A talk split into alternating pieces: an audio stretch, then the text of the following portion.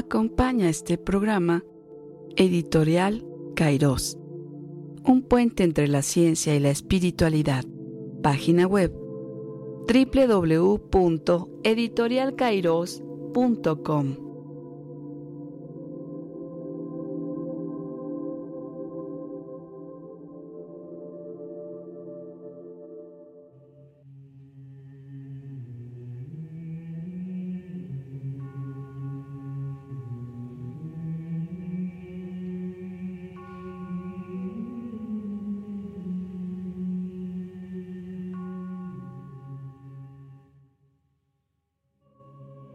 aquí en Pioneros, un programa en Conciencia Radio. Mi nombre es Alberto Calvet y estoy realmente muy contento de poder tener estos diálogos con ustedes eh, en donde sea que nos escuchen. El día de hoy me gustaría que platiquemos realmente de lo que significa ser pioneros. A mí me parece hoy en día que hay varios términos que están sumamente manoseados, como por ejemplo el tema del liderazgo, los líderes del nuevo mundo, de la nueva era, o los líderes en la empresa, los líderes, los líderes. Este tema del liderazgo está ya muy desgastado. Y hay otras, otras cosas que lo acompañan que también pueden estar verdaderamente desgastadas, como por ejemplo el tema de la autoestima, lo importante de tu autoimagen y este tipo de cosas, fortalecer todo esto. Em, a veces de manera muy pobremente también entendemos lo que es la inteligencia emocional, ¿no? Pensamos que la inteligencia emocional es una persona que siempre está sonriente, activa y dispuesta a participar y a colaborar. No, la inteligencia emocional es algo muchísimo más complejo que eso. La, la autoestima es un tema muchísimo más profundo de lo que se nos ha dicho y desgraciadamente esos temas cuando se, cuando se manosean eh, en, en términos generales y sociales como se ha hecho hasta el día de hoy con los temas del desarrollo humano, pues ya pierden validez y pierden el peso que realmente podrían tener. Por eso yo utilizo el término de pioneros y fue así como titulé a uno de los libros que escribí, porque realmente ser pioneros es un recorrido muy revelador y muy provocador, tanto por el mundo como por nuestro interior.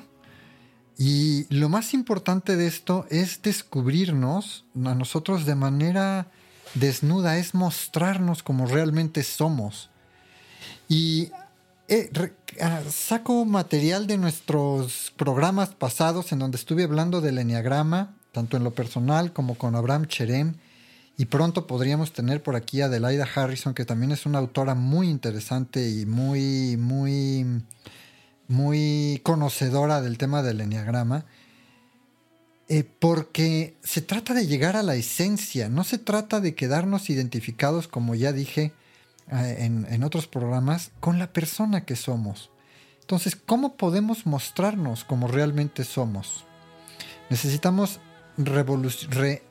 yo utilizo mucho la palabra reevolucionar, es decir, estamos en un tema de evolución, todos hablamos de la evolución humana, pero en términos de conciencia, lo que nos tenemos que hacer es reevolucionar, no solo revolucionar, sino reevolucionar, transformarnos, hacer un cambio tan radical en nuestra conciencia a donde de verdad podamos ver las cosas de modo más existencial. Por ejemplo, todos vamos corriendo tras la estabilidad. La estabilidad es un tema muy valorado, muy en boga en una sociedad como en la que vivimos. Pero ¿de qué diablos hablamos? ¿De qué fregada espiritualidad estamos hablando ante los cambios permanentes de la vida? La vida es permanentemente cambio, continuamente cambio a la vida no la puedes estabilizar. Entonces esta estabilidad que nosotros tratamos de construir en una civilización como la que tenemos y con una cultura con la que tenemos, la podemos sostener por cierto tiempo, pero luego llega la vida, llega la existencia, llega la verdad y nos golpea. Porque nuestra cultura no está basada, no está fundamentada en los principios orgánicos de la vida, en los principios existenciales de la vida.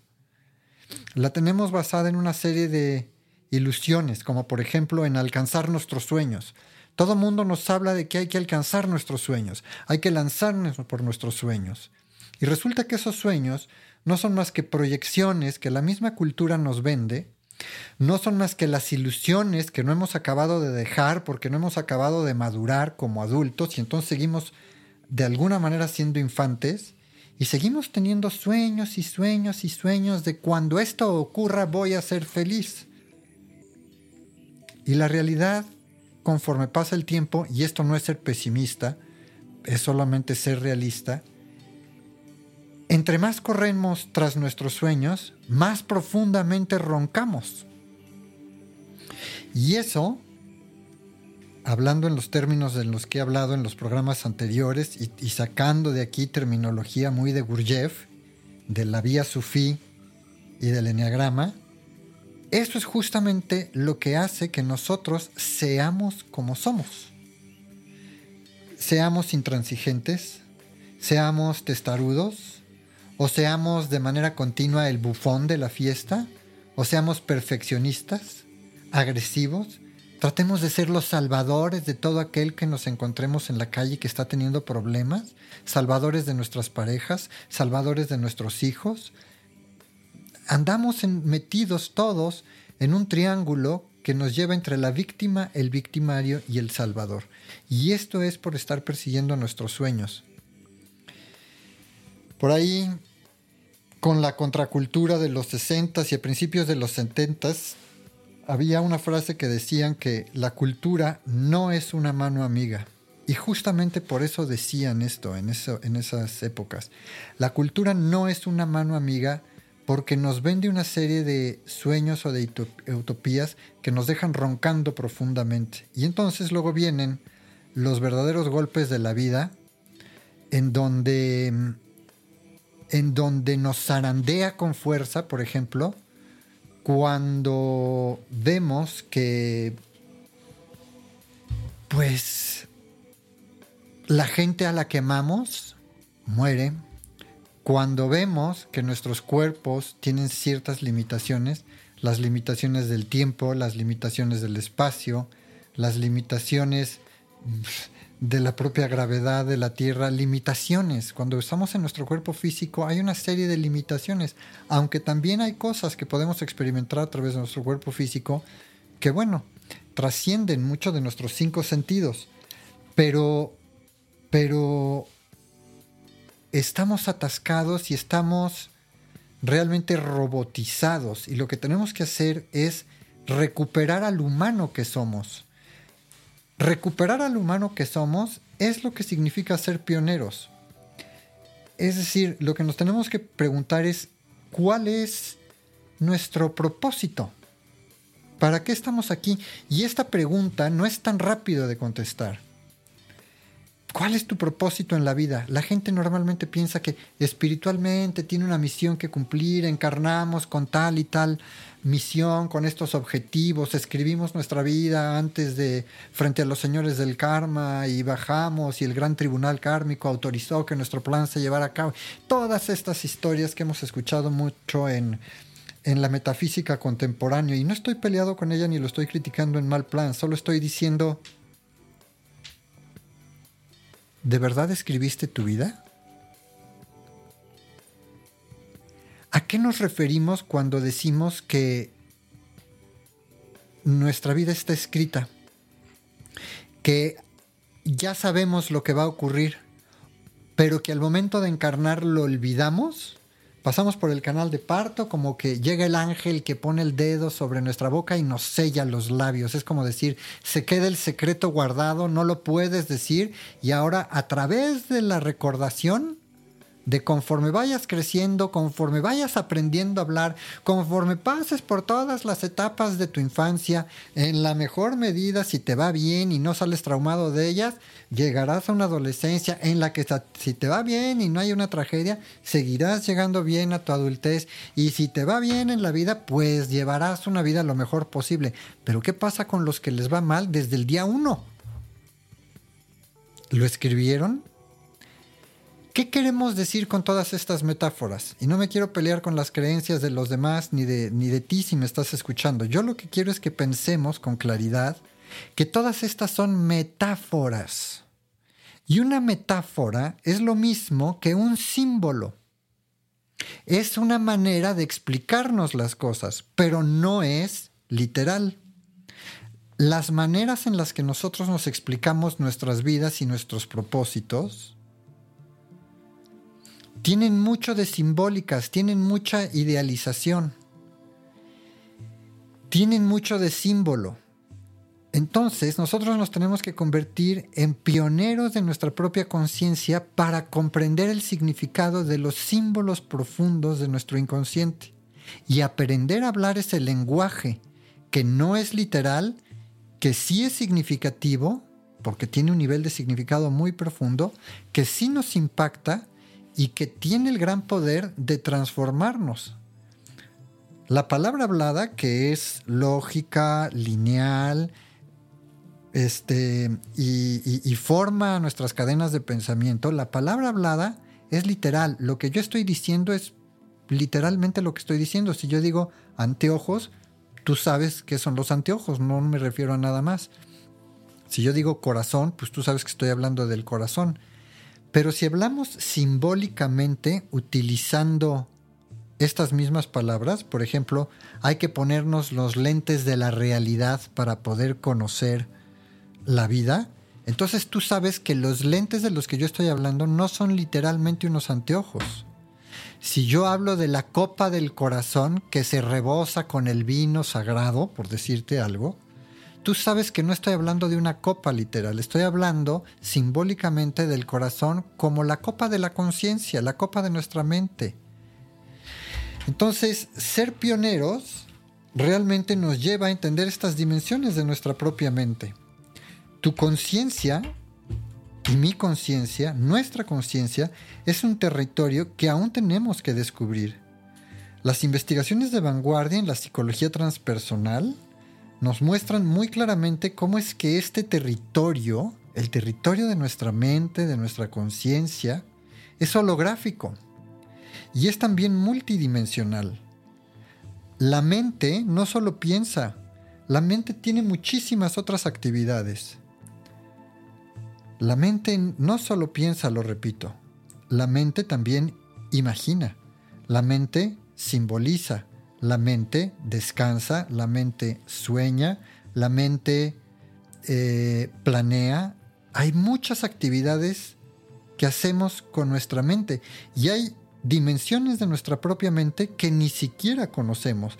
Por eso un pionero, si, es el, si es el que se lanza tras el conocimiento de su propia mente.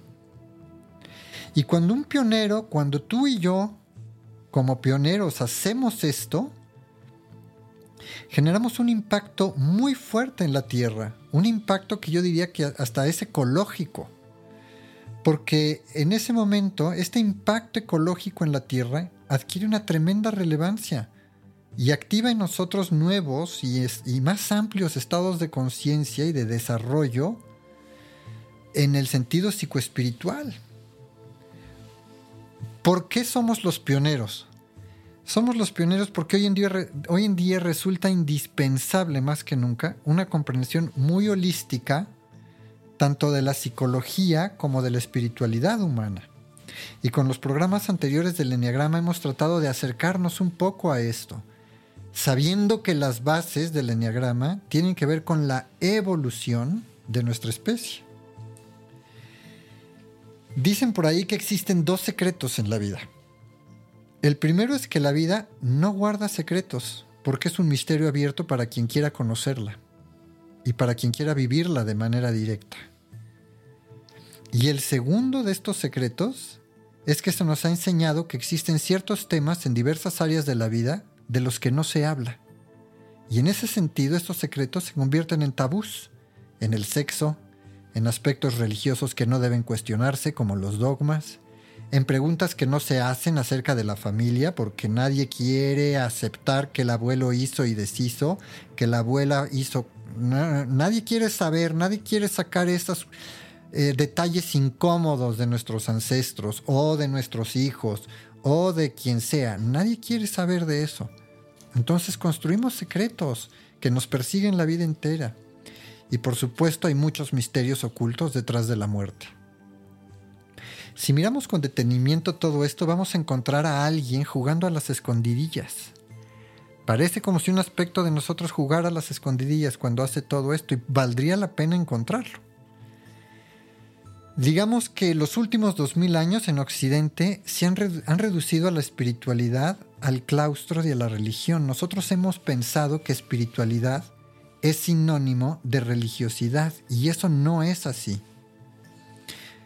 Vamos a descubrir aquí, con estos diálogos, aquí en Pioneros, y no solo en Pioneros, en, todas, en todos los programas que hay aquí en Conciencia Radio, lo que queremos descubrir es que dentro de, dentro de muchos otros temas, particularmente la espiritualidad y la religiosidad, aunque van de la mano, no son sinónimos.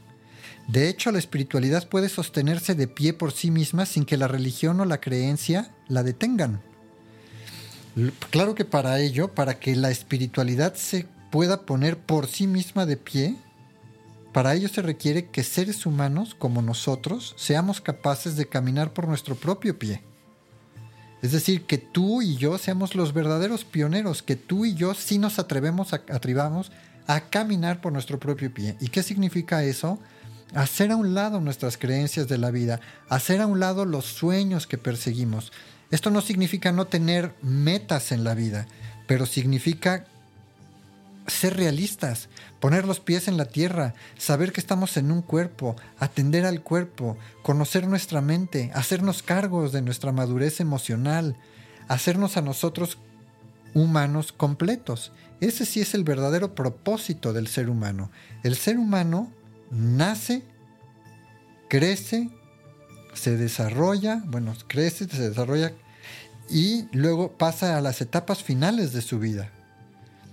Y lo que necesitamos hacer en todo este camino, en el mejor de los casos, es completarnos como seres humanos. Todo ser humano es una promesa, pero depende del propio ser humano que la promesa se cumpla.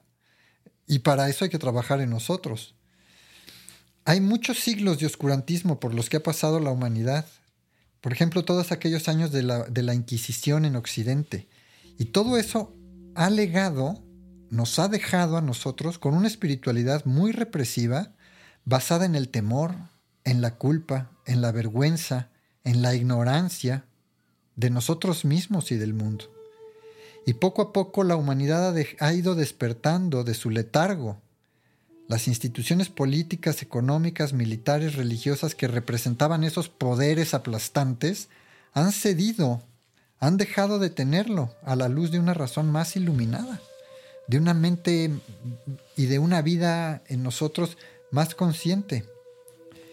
Entonces existe una dimensión en nuestra conciencia en la que ciencia y espiritualidad son un solo cuerpo de conocimientos, pero no de conocimientos racionales, no de información, em, ¿cómo decimos? Información acumulada, sino de verdadero conocimiento, de sabiduría interna un conocimiento inusitado acerca del universo, de la vida y del potencial que nosotros tenemos como especie, no solo como personitas aisladas, unos al lado de los otros, sino que nosotros como especie formamos parte de la evolución de la conciencia de toda la humanidad.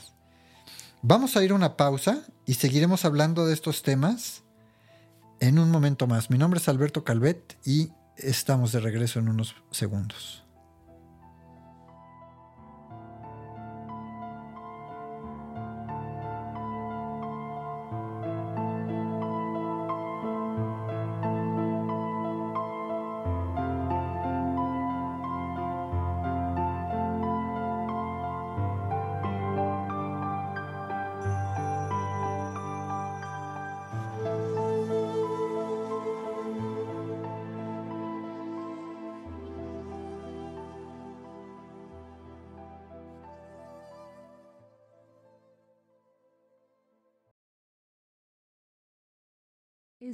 En Conciencia Radio, la mejor radio en Internet sobre conciencia y espiritualidad.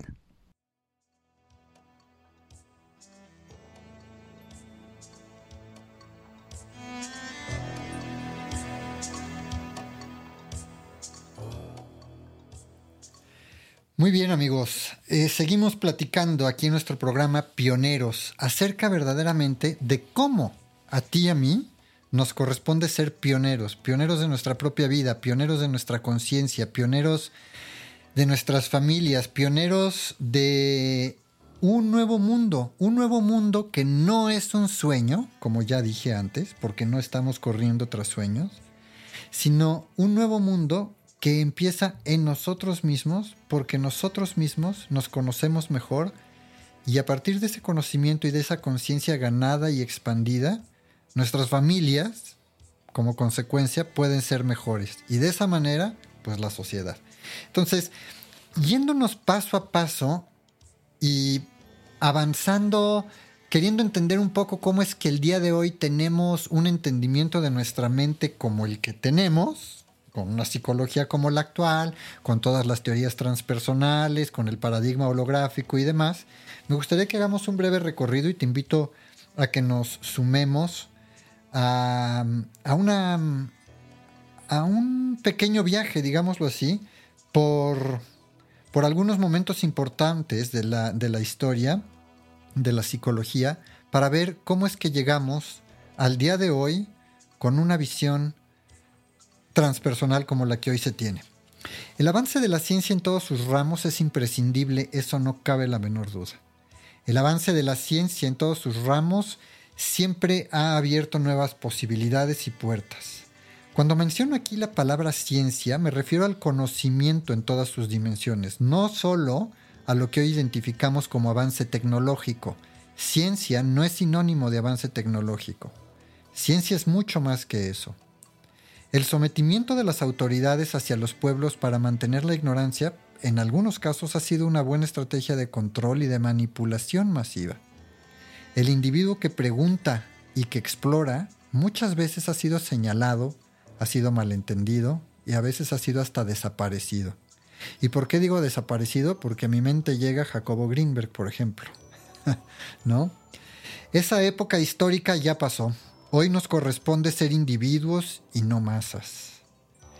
Es decir, las instituciones, como el gobierno y como las religiones, a todos nos han percibido como una gran masa con la que hay que hacer algo y a la que hay que controlar y a la que hay que administrar. Pero la realidad de las cosas es que tú eres un individuo único, única, irrepetible. Entonces, pensar y sentir por uno mismo, sin la intermediación de una autoridad, implica hacernos a un lado del rebaño para realmente preguntar y para indagar.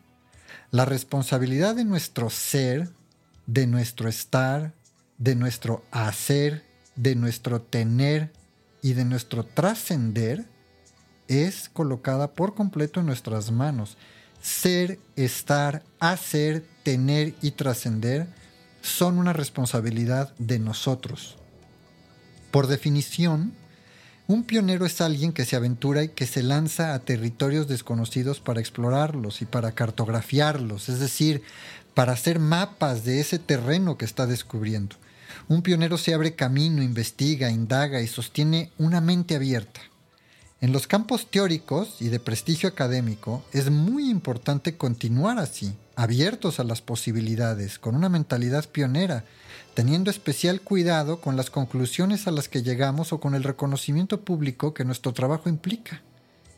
¿Por qué? Porque el orgullo intelectual y el consenso común con el que poco a poco se levanta el entendimiento de la realidad no son buenos consejeros. Cuando nuestros títulos son más importantes que nosotros, nosotros ya nos perdimos de vista. Cuando la cátedra que damos se convierte para nosotros en un en un orgullo en, el que nadie nos puede equiparar y nos convertimos en lo máximo de la universidad. Cuidado con todo eso. la gente que, los científicos que descubren y que piensan que ya tienen la última de las respuestas, cuidado, el científico que dice que ya no hay nada más que investigar se equivoca, la ciencia es continua exploración. Y tenemos que darnos cuenta de que nuestro intelecto sirve justamente para eso. La naturaleza de la mente humana es curiosa, se asombra con la novedad, pero, cierto, también hay aspectos de nuestra propia mente que se robotizan y que se automatizan. Y para muestra basta un botón. Date cuenta de cómo manejas. Pones, pones atención al cambio de velocidades, ya lo haces de manera automática. Pon, por ejemplo, cómo te bañas. Siempre lo haces de la misma manera. El jabón, empiezas por lavarte un costado del cuerpo y luego el otro. Siempre la misma rutina de baño. Siempre te lavas los dientes con en la misma en la misma mm, con la misma rutina, bajo la misma manera de cepillarte los dientes. Esos son actos automatizados. Y así también nuestro pensamiento se automatiza. Nosotros cuando pensamos en nuestra madre, en nuestro padre o en nuestros hijos, en nuestra pareja, en nuestros amigos, ya los tenemos etiquetados. Y esa etiqueta que les ponemos nos hace ver la etiqueta y no verlos a ellos como el individuo que son. Entonces, ese orgullo intelectual con el que a veces ya el consenso común que acabo de mencionar eh, se levanta y, nos deja sin podernos ver como realmente somos, nos deja, nos deja con un muy mal consejo para la vida. Hay que quitarnos esas etiquetas. Y bueno, esto podemos constatarlo con la datación de las antiguas civilizaciones y de sus monumentos, por ejemplo, también, las cuales muchas veces han tenido que ser reconsideradas ante los nuevos hallazgos o ante las investigaciones contemporáneas que, eh, cuentan con el respaldo de una tecnología más precisa para poder evaluar. Todos pensábamos que una de las civilizaciones más antiguas era la egipcia o la sumeria, entre por ahí de los 4000 antes de Cristo, etcétera y no, recientemente Göbekli Tepe, en el norte de Turquía, nos muestra que con estructuras de hace 13.000 años. 13.000 años. Estamos hablando de cerca de, de alrededor del 10.000 antes de Cristo, según las dataciones arqueológicas que se le dieron a esas estructuras. ¿Eso qué implica? Que se reescriba el entendimiento que nosotros tenemos de la realidad y de la historia que tenemos sobre esta tierra y de las habilidades. ¿Por qué pensamos que los extraterrestres que tenían que construir las pirámides? Perfectamente el ser humano pudo haberlo hecho, nada más que para eso tenía que tener otros estados de conciencia y una conexión con la tierra mucho más fuerte y una observación de los astros que hoy hemos perdido, que se conserva en los, en los con los astrónomos. Pero que ya no es conocimiento común. En el terreno de las ciencias jóvenes, como la psicología, sucede lo mismo. En la medida en la que se expande el entendimiento de la realidad por parte de la física y de otras ciencias, de otras ciencias duras, en el momento en el que se expande el entendimiento de las fuerzas de la naturaleza y de la, del universo, de todo lo que orquesta la vida, la cosmovisión del ser humano también se transforma junto con la comprensión de sí mismo. El paradigma holográfico y la física cuántica han hecho que nuestro entendimiento de la realidad se modifique de maneras sustanciales. Las instituciones y las sociedades, por ejemplo, que creían que la Tierra era plana, mostraban una psicología y una espiritualidad planas, o de dos dimensiones, dualistas, el cuerpo y el espíritu, el interior y el exterior. Las cosas estaban divididas en dos, porque eso es lo que es un plano. Una moneda con una cara arriba y otra cara abajo. El conflicto interno entre estas dos polaridades era y sigue siendo hasta ahora ya insostenible. El cuerpo y sus impulsos naturales eran mal vistos, mientras que los ideales puritanos se enfatizaban. Y sin embargo nuestros impulsos, nuestro instinto y nuestros ideales forman parte de una sola mente. No son dos mentes, la de los impulsos y la de los ideales. La mente es una sola y dividir a la mente entre los instintos y los ideales es un error terrible. La división entre el hombre y la naturaleza se convirtió en un abismo con todas las consecuencias que esto implica a nivel inconsciente. Estas fuerzas cuando se dividen en el inconsciente generan muchísimos problemas.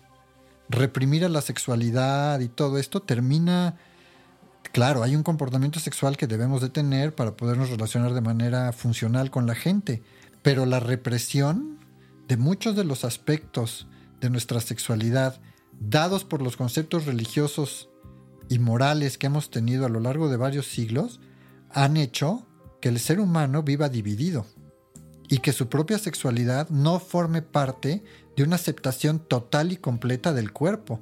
Por el contrario. En general, las sociedades que sabían que la Tierra es un cuerpo esférico y que gira en torno al Sol, tenían una visión de la vida y del universo mucho más integradora, cíclica, holística. Esto implica que el cuerpo, la naturaleza y la conciencia, en sus aspectos psicoenergéticos, son una unidad. Cuerpo, naturaleza y conciencia son una unidad que se manifiesta de múltiples maneras y que se retroalimenta a sí misma. La naturaleza se retroalimenta y los genes a lo largo de todas nuestras células, los genes en nuestro ADN, toda nuestra memoria genética está de manera continua retroalimentándose con el medio ambiente en el que, en el que se encuentra. O sea, los límites de nuestro cuerpo para la genética no se encuentran en la piel, la, genética, nuestro ADN está interactuando de maneras inconscientes para nosotros, pero lo hace con el medio ambiente. Por eso hay una retroalimentación continua. Lo mismo sucede ahora con los avances vertiginosos y con las propuestas de la física teórica o de la mecánica cuántica y sus implicaciones neurocientíficas. Las investigaciones de la mente han fascinado al hombre por milenios. Antes el estudio de la psique, o sea, la psicología, formaba parte de la filosofía. Sin embargo, durante los siglos XVII y XVIII, la psicología comenzó a considerarse una ciencia y un estudio organizado debido al cuestionamiento de cómo es que el hombre adquiere conocimiento a partir de su propia experiencia. ¿Cuáles son nuestros propios procesos cognitivos? se preguntaron los filósofos de aquel momento y esos filósofos empezaron a separarse de la filosofía para fundar, digámoslo así, a la psicología como un cuerpo de conocimientos y de investigación. Entonces, para investigar este tipo de, de, cuestiones, fueron necesarias las hipótesis y el uso de métodos empíricos y de observaciones muy precisas con variables que pudieran controlarse. Eso es lo que hace una mente que quiere conocer. Fue así como William James, William James era un filósofo estadounidense, un profesor de psicología en la Universidad de Harvard, escribió ya en 1902 y son, estoy, sé que estoy hablando de hace 120 años aproximadamente. Este señor era un contemporáneo de Freud, contemporáneo, perdón, de Freud. Y William James lo que escribió es que me parece que los límites extremos de nuestro ser encuentran su camino hacia una dimensión de la existencia que es completamente diferente del mundo de nuestros sentidos y de nuestro entendimiento natural, como generalmente lo percibimos. Y concluye William James diciendo que uno puede llamar a esto una región mística de la región supernatural.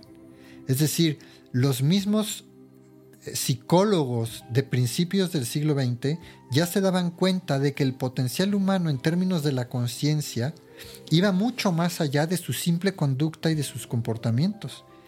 Ingresar con fines de autoconocimiento y con una actitud exploradora, sobre todo en estas dimensiones de nuestra psique, supuso un inmenso coraje por parte de la ciencia, porque no cualquiera se aventaba.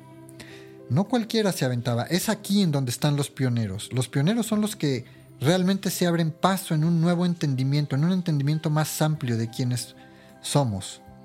Y este coraje ha significado adentrarnos en un territorio desconocido y muchas veces prejuiciado o malentendido. La experiencia nos muestra que estas realidades existen estas realidades místicas, supernaturales, llamémoslas si queremos extrasensoriales. Recientemente vi un, documental sobre las experiencias cercanas a la muerte, en donde neurocientíficamente el día de, el día de hoy a las percepciones extrasensoriales, o lo que antes se conocía como PES, PES, percepción extrasensorial, ahora se les está llamando este Intuitive, into enhanced, uh, percepción intuitiva expandida. Imagínense la sofisticación del término. Percepción intuitiva, expandida. Eso es el sinónimo hoy en día de percepción extrasensorial. Entonces, la experiencia lo que nos muestra es que estas realidades existen y aunque estén maquilladas, vale la pena que tengamos claros tres factores de ellas. La primera es el desarrollo mental. Nuestra mente tiene un desarrollo mental y ese desarrollo mental es la capacidad cognitiva, racional e intelectual con la que una persona analiza y sintetiza sus procesos de pensamiento. Hasta ahí está todo claro. Yo digo algo, tú lo escuchas, hay un proceso cognitivo, racional, intelectual con el que estás entendiendo lo que digo y desde ahí vamos avanzando juntos. Ese es un primer paso. Un segundo paso, o una segunda dimensión, por así decirlo, un segundo nivel de, de estas realidades, es el desarrollo emocional. El desarrollo emocional depende de nuestro grado de madurez, depende de la empatía y del balance con el que una persona eh, logra construirse a sí mismo, a sí misma, con respecto a estas facultades y a sus habilidades creativas y de expresión. El desarrollo emocional tiene mucho que ver con estas eh, facultades y habilidades creativas, con nuestra capacidad de expresión, con la empatía y con el balance de, nuestro, de nuestros estados emocionales. Y tiene también que ver con el momento histórico en el que estamos. El entendimiento de la mente, como lo estamos hablando, tiene que ver con este momento histórico, es decir, con la percepción que tenemos nosotros y con la percepción que, y con la construcción que hacemos de los significados y de los filtros culturales que hoy tenemos para entender la realidad. Entonces, en el pasado había una cosmovisión porque había cierto entendimiento, había ciertos filtros culturales y dentro de todo lo que compartíamos y de todas las habilidades creativas y artísticas que había en su momento, le daban forma a esas expresiones. Todo eso ha ido evolucionando al momento actual. Entonces hoy tenemos, por ejemplo, en, el arte de vanguardia, cosmovisiones muy particulares o artistas muy peculiares que lo que están dando es darle forma a los nuevos paradigmas científicos mientras que la gente poco a poco va desarrollándose mentalmente para poder alcanzar el entendimiento actual que se tiene del ser humano. Es muy importante que tengamos esto. Entonces, estos tres puntos, el desarrollo mental, emocional y el histórico, son preponderantes para aceptar las experiencias de las que estamos hablando de maneras más objetivas y sensibles. William James ofreció gran parte de sus cátedras a finales del siglo XIX y a lo largo del siglo XX fueron muchos los científicos interesados en realizar investigaciones en torno a los estados de la conciencia. Este es el caso del psiquiatra canadiense Richard Maurice Book, por ejemplo, al que llamó o, el que acuñó el término de conciencia cósmica cuando tenemos estos eh, estados de conciencia expandida y sin lugar a dudas tenemos ahí a Carl Jung, suizo, psiquiatra, y a Roberto Asayoli, los dos, a europeos, uno suizo, dije ya, y Asayoli italiano, los dos se separaron de Freud y fueron las aves precursoras de esta psicología transpersonal desde la que hoy estamos hablando. Ellos han sido aves precursoras de este estudio de investigación transpersonal en Occidente y tenemos que recordar que Oriente, o en el caso de las filosofías orientales, el desarrollo de la espiral de la conciencia sí precede por muchos milenios al de Occidente y se ha dado de una manera muy distinta. Pero lo bonito es que ahora Oriente y Occidente se están dando la mano.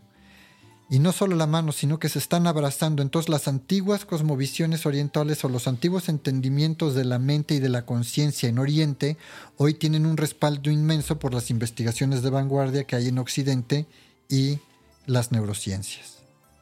Ha tenido que pasar aparentemente el tiempo para que esto se diera, pero quiero decir que la reevolución, como dije al inicio del programa de la que aquí estamos hablando, no tiene que ver con el paso del tiempo, sino que nuestra conciencia es multidimensional. Y necesitábamos llegar al despliegue de esta espiral, al punto en el que ya la tenemos, para darnos cuenta que Oriente y Occidente no son dos mundos diferentes, sino que es una misma tierra y que los orientales y los occidentales no somos dos grupos de personas diferentes, sino que somos una misma humanidad. Y esa es la visión de un pionero, la que, se, la que sostiene esta conciencia planetaria, esta visión planetaria de unidad y de un mundo en común por el que todos tenemos algo que hacer. Vamos a hacer una pausa y regresamos a nuestro último segmento en el programa de hoy.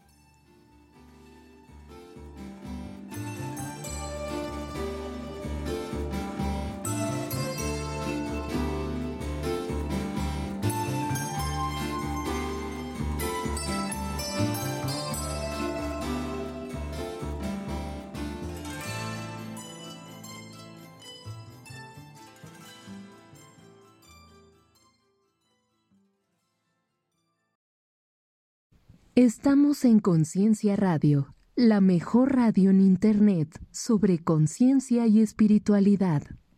Quiero mostrarles eh, de manera práctica cómo es que todo lo que estábamos diciendo en los primeros dos segmentos realmente puede utilizarse. O sea, la psicología transpersonal no solo es una bola de teorías. La psicología transpersonal es práctica, baja a la realidad y particularmente, como es mi caso, por ejemplo, en el consultorio, en la psicoterapia, tiene muchas cosas que aportar. Mi labor, por ejemplo, en el consultorio durante las sesiones terapéuticas se caracteriza por ayudar al consultante, a la persona que me visita, a quien viene, a expandir su conciencia. Yo soy un facilitador para que la persona que me visita, que viene conmigo a terapia, expanda su conciencia. Antes, pues porque otra vez estábamos bajo esos paradigmas en donde nos encumbrábamos cuando nos subíamos a un ladrillo, antes se consideraba que el psicoterapeuta era la autoridad en el consultorio. Hoy en día eso no es así. Hoy en día cualquier persona que llegue a psicoterapia por supuesto llega con un profesional que tiene todas las herramientas para poder ejercer psicoterapia, pero bien importante, desde la perspectiva transpersonal al menos, los que tenemos una formación transpersonal sabemos que somos exploradores de la realidad, no que somos los autores o la autoridad de la realidad. No, me posiciono yo nunca por encima de la persona que llega al consultorio. Al contrario, lo escucho de igual a igual pero eso sí, con el camino que tengo andado, con la especialidad que tengo para ejercer la psicoterapia y con toda una serie de herramientas que tenemos, con mi propio trabajo personal, porque si yo no tuviera un trabajo personal, no sería capaz de poderle ayudar en algo al de enfrente. Entonces yo tengo que trabajar de manera diaria y continua y permanente en toda mi vida. Esto es, para mí esto es un camino de vida. No es nada más algo que hago unas horas estando en el consultorio. Mi vida así la vivo. Y eso es lo que desde la perspectiva psicoespiritual o transpersonal nos ayuda a estar en un consultorio donde sí podamos ayudar a expandir la conciencia de la persona que llega con nosotros. ¿Y qué significa expandir la conciencia? Y voy a empezar aquí a utilizar ciertos términos transpersonales que tal vez para algunos de ustedes sean conocidos y para algunos otros sean nuevos. Pero expandir nuestra conciencia, yo ayudo a que la persona expanda su conciencia hacia lo que en, algunas corrientes metafísicas y en la propia psicología transpersonal se llama nuestro ser superior, el higher self en inglés. Expandir nuestra conciencia hacia el ser superior. O lo que en los senderos de meditación se llama el yo observante. Esa facultad que todos tenemos para extender nuestra percepción de manera natural. La terapia va a expandir nuestra visión de nosotros mismos y nos va a introducir a un nuevo entendimiento, a un, conocimiento más profundo y más amplio de nosotros. Cuando hablo del ser superior, del higher self, lo hago justamente en los mismos términos en los que lo describe el doctor Roberto Asayoli, que fue el creador de la, de la psicosíntesis, un modelo de psicoterapia transpersonal aunque últimamente yo he preferido referirme a este ser superior con, con una terminología, digamos, más moderna, que es la que utilizaba el doctor John Lilly y que es el supraser. Es tal vez un juego de palabras, pero siempre que hablamos del ser superior, parece como si hubiera un ser abajo y otro arriba. Y esta división nos vuelve a, a llevar a la contradicción y dualidad de la que yo había yo hablado. Entonces, voy a describir bien lo que es el supraser para que puedan entender cómo vemos las cosas desde una perspectiva transpersonal. Entonces lo que estaba yo diciendo es que me, lo prefiero llamar el supraser eh, debido a que lo hace más elástico y nos permite comprender su dinámica de manera más precisa sin confundirla con ideas y eh, conceptos sesgados. En breve, muy brevemente, yo describo a nuestro supraser como una brújula o como un vehículo holográfico con cuatro aplicaciones que funcionan simultáneamente. Y aquí está interesante el tema. Primero, su propio nombre, el que ya le di, el de supraser, porque nos da una sensación de estar por encima para mirar con mayor amplitud. Entonces, yo tengo que expandir mi conciencia. Esta expansión me posiciona por encima de una determinada situación y me deja mirarla con mayor claridad y amplitud. Pero este supraser, en simultáneo, este poder de observación en nosotros como seres humanos, es también intraser, es una intraobservación, porque nos ubica en la dinámica interna, esto quiere decir en el interior de nuestra propia percepción o de alguna situación es a la vez inter, es un, es un estado de interser o de interobservación, porque nos posiciona en relación con los demás y en una interacción continua con el medio ambiente, ya sea en cuestiones objetivas o subjetivas. Y al mismo tiempo, esta es la cuarta, es un trans-ser o una transobservación, porque de la misma manera en la que trasciende la cotidianidad, se mueve simultáneamente a través del yo, se mueve a través de la cotidianidad para hacerse presente. Entonces, es supraser, intraser, interser y transser.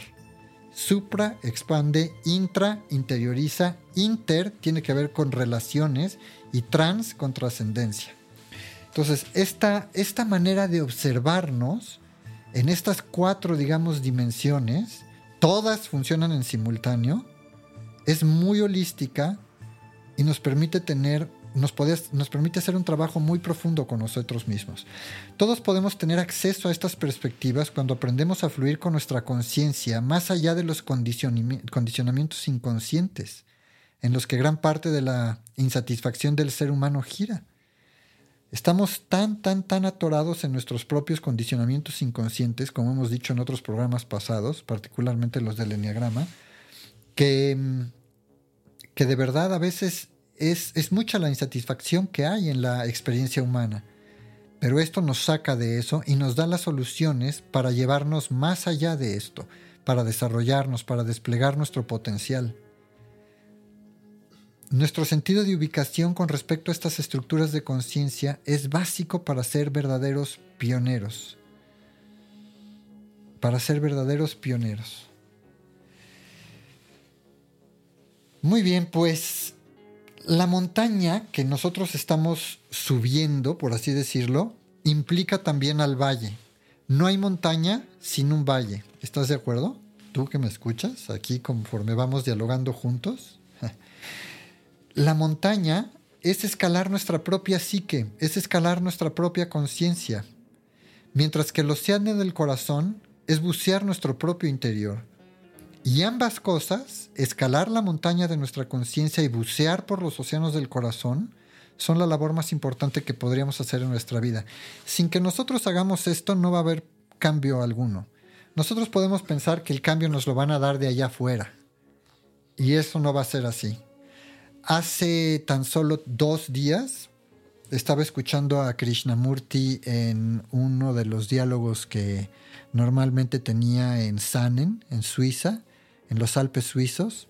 Hacían unos, ponían unas tiendas, había unos campamentos en los que por unos días Krishnamurti daba pláticas, porque ni siquiera podríamos llamarlas conferencias, y daba pláticas en, esa, en los Alpes y una de las cosas que estaba diciendo ante una pregunta que le hicieron, porque lo que le preguntaban es cómo describía él el nuevo mundo. Y entonces él dijo, yo no describo el nuevo mundo de ninguna manera. Porque todos estamos esperando, parece como si la sociedad estuviera esperando que alguien construyera el nuevo mundo para luego saltar a él. Nadie nos va a construir el nuevo mundo. Nosotros no vamos a acabarnos trepando a un nuevo mundo que alguien más haya hecho. Lo que nosotros hagamos será hecho y lo que nosotros no hagamos quedará sin hacer. El nuevo mundo, la nueva humanidad, el nuevo potencial que podamos tener va a surgir porque nosotros lo provocamos, porque nosotros, en lugar de pelearnos para sobrevivir, lo que vamos a aprender es hacer a, colaborar y a cooperar para realmente construir juntos ese nuevo mundo. Ese mundo no va a aparecer sin nosotros. Si uno se hace un lado para dejar pasar el nuevo mundo, lo único que va a pasar es que el mundo anterior nos va a aplastar. Entonces el nuevo mundo eh, surge con nosotros. El deseo muchas veces de tener experiencias extravagantes o extraordinarias que nos saquen de la rutina diaria puede conducirnos a terrenos desconocidos e insospechados en los que también podemos perder mucho. Podemos perder, por ejemplo, la razón, el sentido de la realidad o incluso la vida. La gente que de manera continua tiene la búsqueda de estas experiencias extravagantes por ejemplo, con la psicodelia o a través de cualquier tipo de adicción o poniéndose en riesgo de ciertas, de ciertas formas con deportes extremos o haciendo cualquier cantidad de cosas que puedan ponernos en el límite, tienen un riesgo altísimo y eso no es sinónimo de espiritualidad ni de desarrollo transpersonal. Cuando, acudimos nosotros, por ejemplo, con un coach o con un psicoterapeuta, con un consejero espiritual o con un sanador, es nuestra responsabilidad saber con quién vamos y qué respalda la atención que recibiremos. Actualmente existe un inmenso abanico de posibilidades para trabajar con nosotros y como en todo ello, hay quien no está debidamente preparado para ofrecer estos servicios y mucho menos en los terrenos psicoenergéticos en los que es amplia la oferta. ¿A poco nunca hemos escuchado nosotros de las certificaciones de coaching en un fin de semana? O de, la, de, encierros de cuatro días en tres niveles y luego tenemos que seguir acarreando gente para nosotros poder pasar a un segundo nivel y todo este tipo de cosas del coaching coercitivo. Todo eso es pasar por lugares en los que no se nos va a dar la contención que necesitamos y podemos tener brotes o experiencias poco saludables que lejos de ahí, que lejos de ayudarnos y de, impulsarnos en nuestro camino espiritual, por completo nos afecten por un largo tiempo. Entonces, hay un poeta sufí Rumi que solía decir, evitemos las casas de espiritualidad tacaña y mejor metámonos al camino como realmente nos corresponde. Gracias al hecho de que no trabajamos lo suficiente con nuestra propia sombra, o sea, con nuestros aspectos inconscientes, tenemos a toda una industria de técnicas pseudoespirituales dedicada a la atención en los males que aquejan al ser humano sin el entendimiento requerido para garantizar un trabajo profesional y serio. Ahora también se ha manoseado terriblemente el término de lo cuántico, la sanación cuántica de lo no sé qué y de lo no sé qué y lo no sé cuánto. Cuidado, cuidado. ¿Ustedes, ¿Ustedes han visto a un físico cuántico abrir un consultorio para dar ese tipo de terapias? No. ¿Saben por qué? Porque no sirve para eso. o sea, un físico cuántico sí puede explicar muchos de los cambios de nuestra conciencia y puede haber mucha correlación con la neurociencia y el tema cerebral. Pero en términos prácticos, la física cuántica no aplica para eso. Si aplicara para eso, los físicos cuánticos también estarían haciéndolo. Y no lo están haciendo. Entonces, cuidado. O sea, iríamos con un dentista que solamente algunas de las muelas que extrae las saca bien. ¿Tú irías con un dentista al que te vas a jugar? la, dentadura? Por supuesto que no lo harías. Tú tienes que saber con qué tipo de dentista vas para que te atienda adecuadamente. Pues cuando vas al psicólogo o cuando vas al psicoterapeuta, cuando vas al psiquiatra, cuando vas al médico, tú tienes que saber con quién vas para garantizar que la atención que recibas sea la adecuada. Y si vas a ir con un sanador o con alguien que sea más en lo alternativo, lo mismo. Hay mucha gente que puede estar muy bien preparada y que puede tener la mejor de las intenciones, pero tú tienes que tener cuidado y no puedes perder de vista que tú eres el único responsable de llevarte a donde te llevas. Nadie te llevó, tú decidiste. Entonces, pues aprende de la experiencia, pon cuidado, aprende a discernir, aprendamos, yo también lo tengo que hacer, a discernir, y a partir de eso, ayudémonos entre nosotros a verdaderamente expandir nuestra conciencia y a verdaderamente ser los pioneros de ese nuevo mundo que sí nos corresponde. Nosotros, en nuestra vida cotidiana, con nuestros hijos, con nuestra pareja, con nuestros padres, con nuestra familia, con la sociedad, con el trabajo en el que estamos, con cualquiera de los núcleos en los que nos movamos, es ahí en donde vamos a iniciar el cambio. Y no, ese cambio no está en ningún otro lado. ¿No? Me despido de este programa acordándome de una canción de los 60 también, de Barbara Streisand, y no es porque yo sea viejo y ni, ni, pertenezca a la época de los 60, pero Barbara Streisand es una persona que me ha gustado muchísimo como, como canta, y ella en 1969 sacó una canción que se llamaba ¿Qué hay de hoy? What about today? Y me despido con esto. Las lágrimas que ahora derramo, escucho que se secarán con el tiempo. Los miedos que me atemorizan, escucho que morirán con el tiempo. Pero mientras espero el mañana contemplando cómo se va la vida, ¿qué hay de hoy? ¿Qué hay de hoy? Sé que si tan solo espero el sol brillará algún día, y que cuando al fin lo haga, el clima estará bien algún día. Pero mientras los cielos que busco del mañana permanecen en la misma sombra de gris, ¿qué hay de hoy? ¿Qué hay de hoy? Hasta que el nirvana venga, ¿qué hay de hoy? hasta que el Mesías venga. ¿Qué hay de hoy? Hasta que las montañas se muevan y los océanos se partan y los ángeles canten y la vida pueda iniciar. ¿Qué hay de hoy? ¿Qué hay de hoy? No puedo evitar preguntarme si el mañana vendrá y para qué habría sido vivida toda mi vida si nunca llega. He escuchado muchos brindis por el mañana, pero ninguno dice, ¿qué hay de hoy? ¿Qué hay de hoy? Alberto Calvet pioneros en Conciencia Radio. Nos vemos la siguiente.